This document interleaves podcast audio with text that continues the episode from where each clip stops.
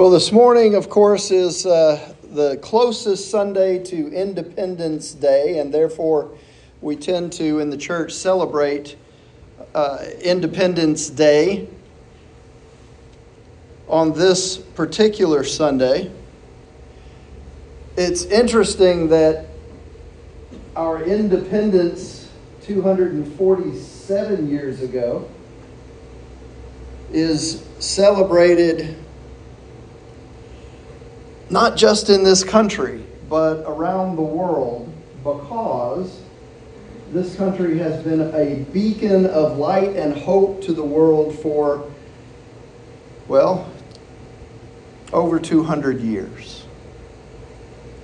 I'd like to think that that would continue. I'm not so sure that it will.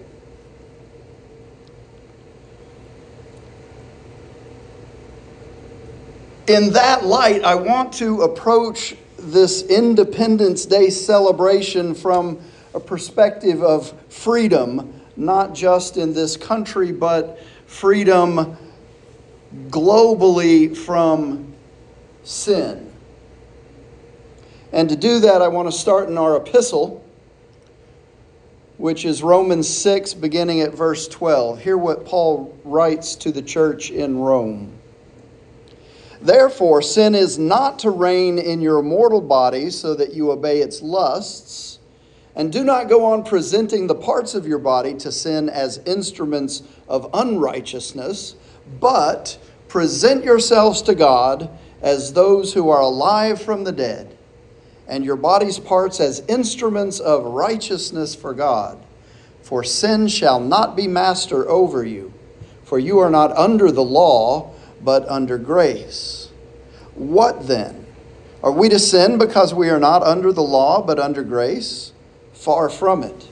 Do you not know that the one to whom you present yourselves as slaves for obedience, you are slaves of that same one whom you obey, either of sin resulting in death or of obedience resulting in righteousness? But thanks be to God that though you were slaves of sin, you became obedient from the heart to that form of teaching to which you were entrusted. And after being freed from sin, you became slaves to righteousness. I am speaking in human terms because of the weakness of your flesh. For just as you presented the parts of your body as slaves to impurity and to lawlessness, resulting in further lawlessness, so now present your body's parts as slaves to righteousness, resulting in sanctification. For you, when you were slaves of sin, you were free in relation to righteousness. Therefore, what benefit were you then deriving from the things of which you are now ashamed? For the outcome of those things is death.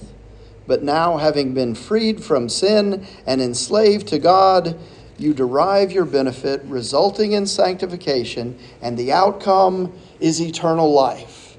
For the wages of sin is death, but the gracious gift of God is eternal life in Christ Jesus our Lord. See, every year around Independence Day, our thoughts turn to freedom. The July 4th celebration kicks into gear. I know it kicked into gear in our neighborhood last night. The dogs were not very happy about it. But it kicks into gear, and we have our barbecues blazing, and we have our fish frying, and we have our fireworks exploding into the night sky because we love to celebrate freedom in America, don't we? We celebrate our freedom, and most of us appreciate the fact that our freedom was won at a high price. And it's maintained and it's perpetuated with the blood and the sacrifice of many patriotic and selfless individuals who have served and continue to serve this country faithfully.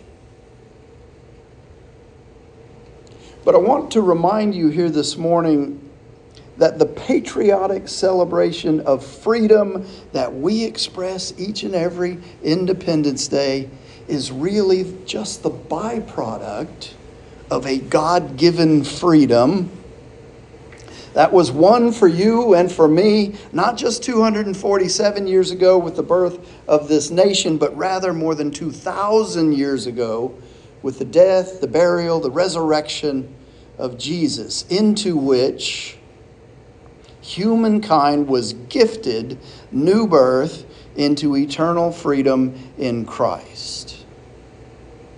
And so Paul is telling us here in Romans 6, he's telling us as believers in Jesus that we must not continue to live as slaves to sin, but rather we must live in the freedom of God.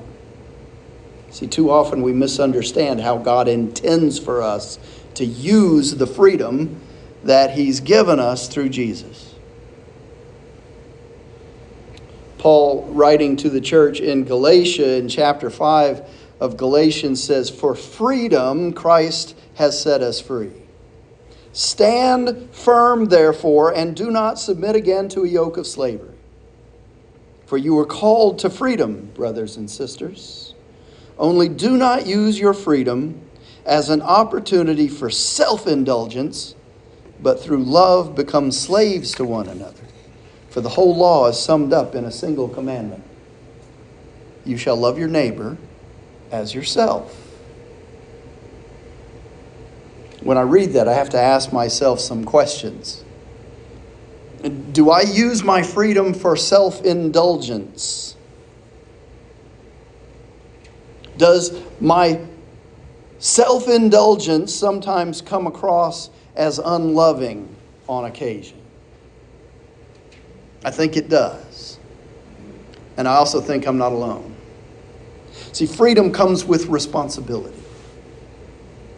The free will that God gave you and me comes with the ability to make choices, and the question is do we make choices out of love of self, or do we make choices out of love for our neighbors?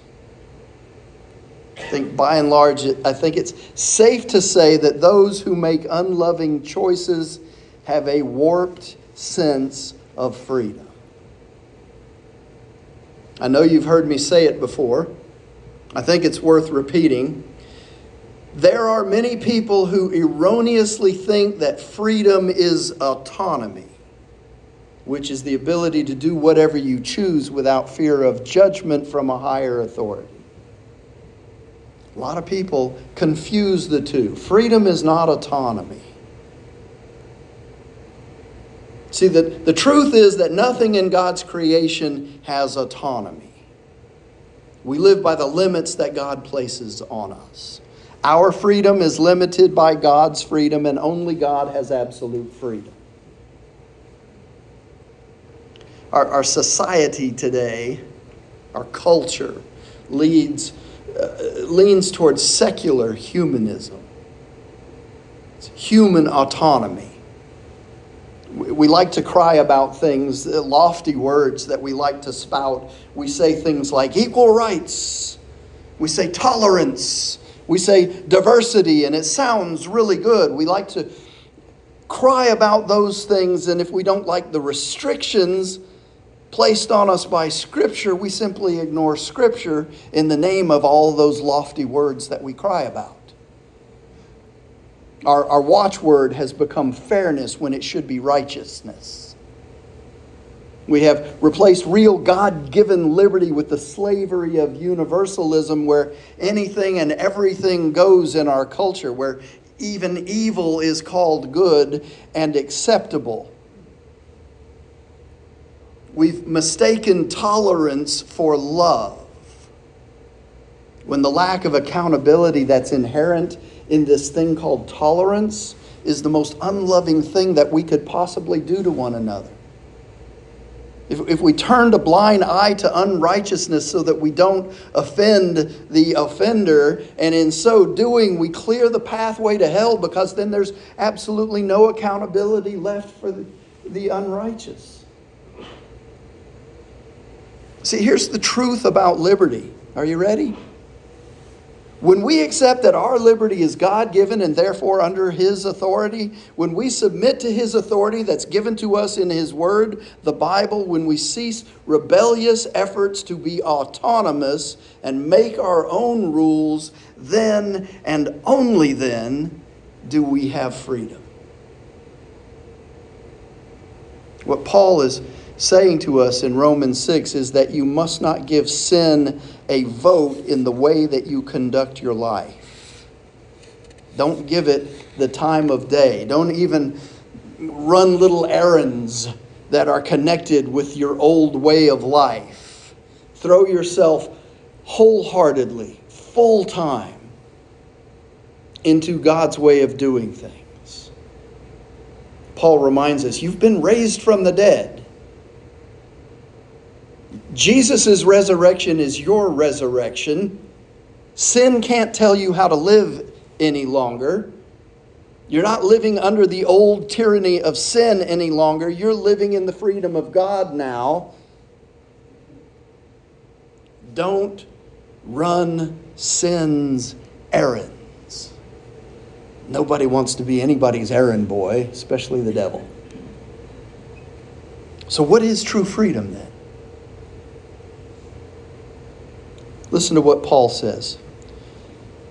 Since we're out from under the old tyranny of sin, does that mean that we can live any old way that we want? Since we're free in the freedom of God, can we do anything that comes to our minds? Hardly. You know well enough from your own experience that there are some acts of so called freedom that destroy freedom. You ever think about that? There's some things that you can do using your God given free will that will eventually destroy your ability to have free will. Offer yourselves to sin, Paul says, for instance, and it's your last free act. Offer yourself to the ways of God, and the freedom never ends. All your lives, you let sin tell you what to do. But thank God you've started listening to a new master, one whose commands set you free to live openly in his freedom. Paul says, I'm, I'm using this language about freedom because it's easy to picture. He says, You can readily recall how at one time the more you did just what you felt like doing, not caring about others, not caring about God, the worse your life became and the less freedom you had. Ask anyone who's behind bars right now that did just exactly what they wanted to do, how that's working out for them.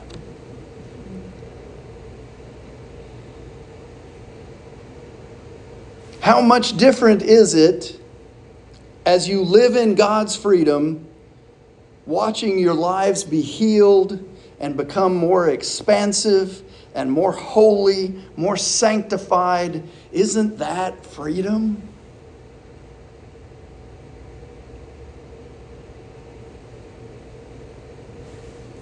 As long as you did what you felt like doing, as long as you felt like ignoring God, you didn't have to bother with what right thinking was, or right living was, or right anything for that matter. But that's not a free life, is it? What do you get out of a sin life?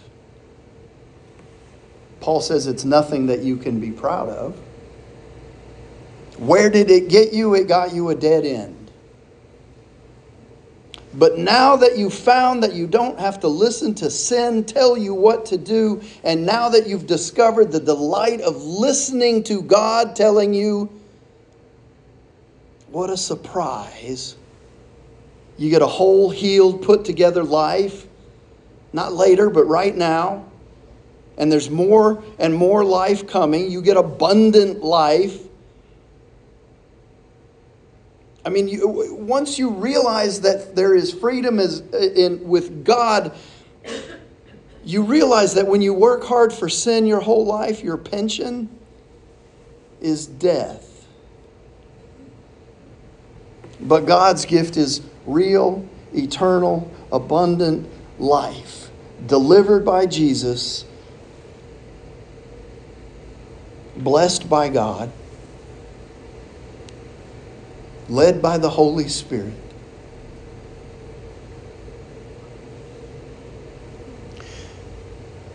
You know, I, I mentioned the culture and how I, I have little faith. Not in God. I have tremendous faith in God. I have absolutely no faith in people. Since about 2008, my perception of this Nathan nation has been of a nation under a black cloud. I'm just being transparent here. When I was a younger man serving in the Marine Corps, I held this country in such high esteem because I saw it as a nation worthy of service, a nation worthy of defending. I held young Marines in my arm as they bled out on the desert sand. And I thought, even the high price that we're paying right now for freedom is worth it. It's worthy of defending. July 4th celebrations were causes for joy. With all that star spangled skyrocket brilliance that we could muster. But these days, I don't have any confidence at all in those people who are elected to lead us. I don't trust them to do what's right. I don't trust my government. I don't trust the so called Department of Justice. I don't trust the IRS. I don't trust the FBI. I don't trust the CIA or Homeland Security or even the top brass in our Joint Chiefs. I have no faith whatsoever in the abilities of human institutions to do what is righteous and within the will of God. None whatsoever. I have come to realize that faith in people is misplaced faith. You see, God the Son, God the Holy Spirit, God the Father, that's where faith belongs. No one else is worthy of such praise. It doesn't matter whether there's a T or an R after their name, I will not put my faith in them. No one else is worthy of praise. When you celebrate your freedom this week, remember to take time to acknowledge the source of that freedom. Remember to take time to thank God for the gift of His one and only Son who died on the cross for your eternal freedom.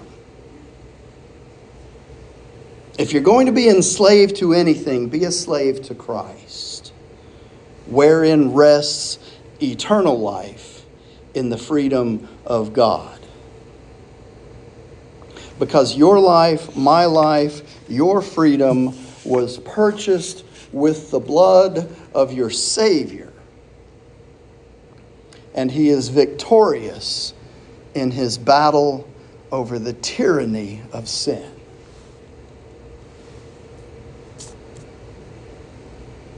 And that's why we sing, Mine eyes have seen the glory of the coming of the Lord. He's trampling out the vintage where the grapes of wrath are stored. He hath loosed the fateful lightning of his terrible swift sword, and his truth is marching on. I love that song, Gene. He sounded forth the trumpet that shall never call retreat. He is sifting out the hearts of men before his judgment seat. Oh, be swift, my soul, to answer him. Be jubilant, my feet. Our God is marching on. Glory, glory, hallelujah. Say it with me. Glory, glory, hallelujah. Glory, glory, hallelujah. His truth is marching on. Do you see where your faith resides? It's not in Washington.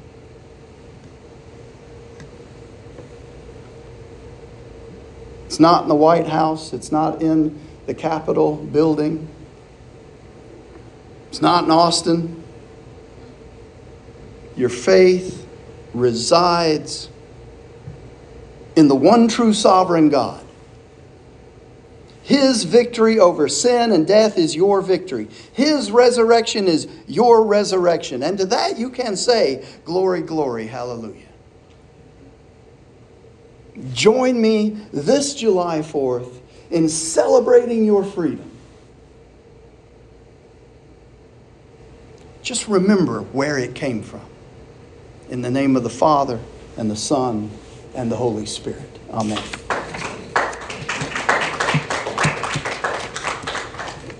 That's never happened.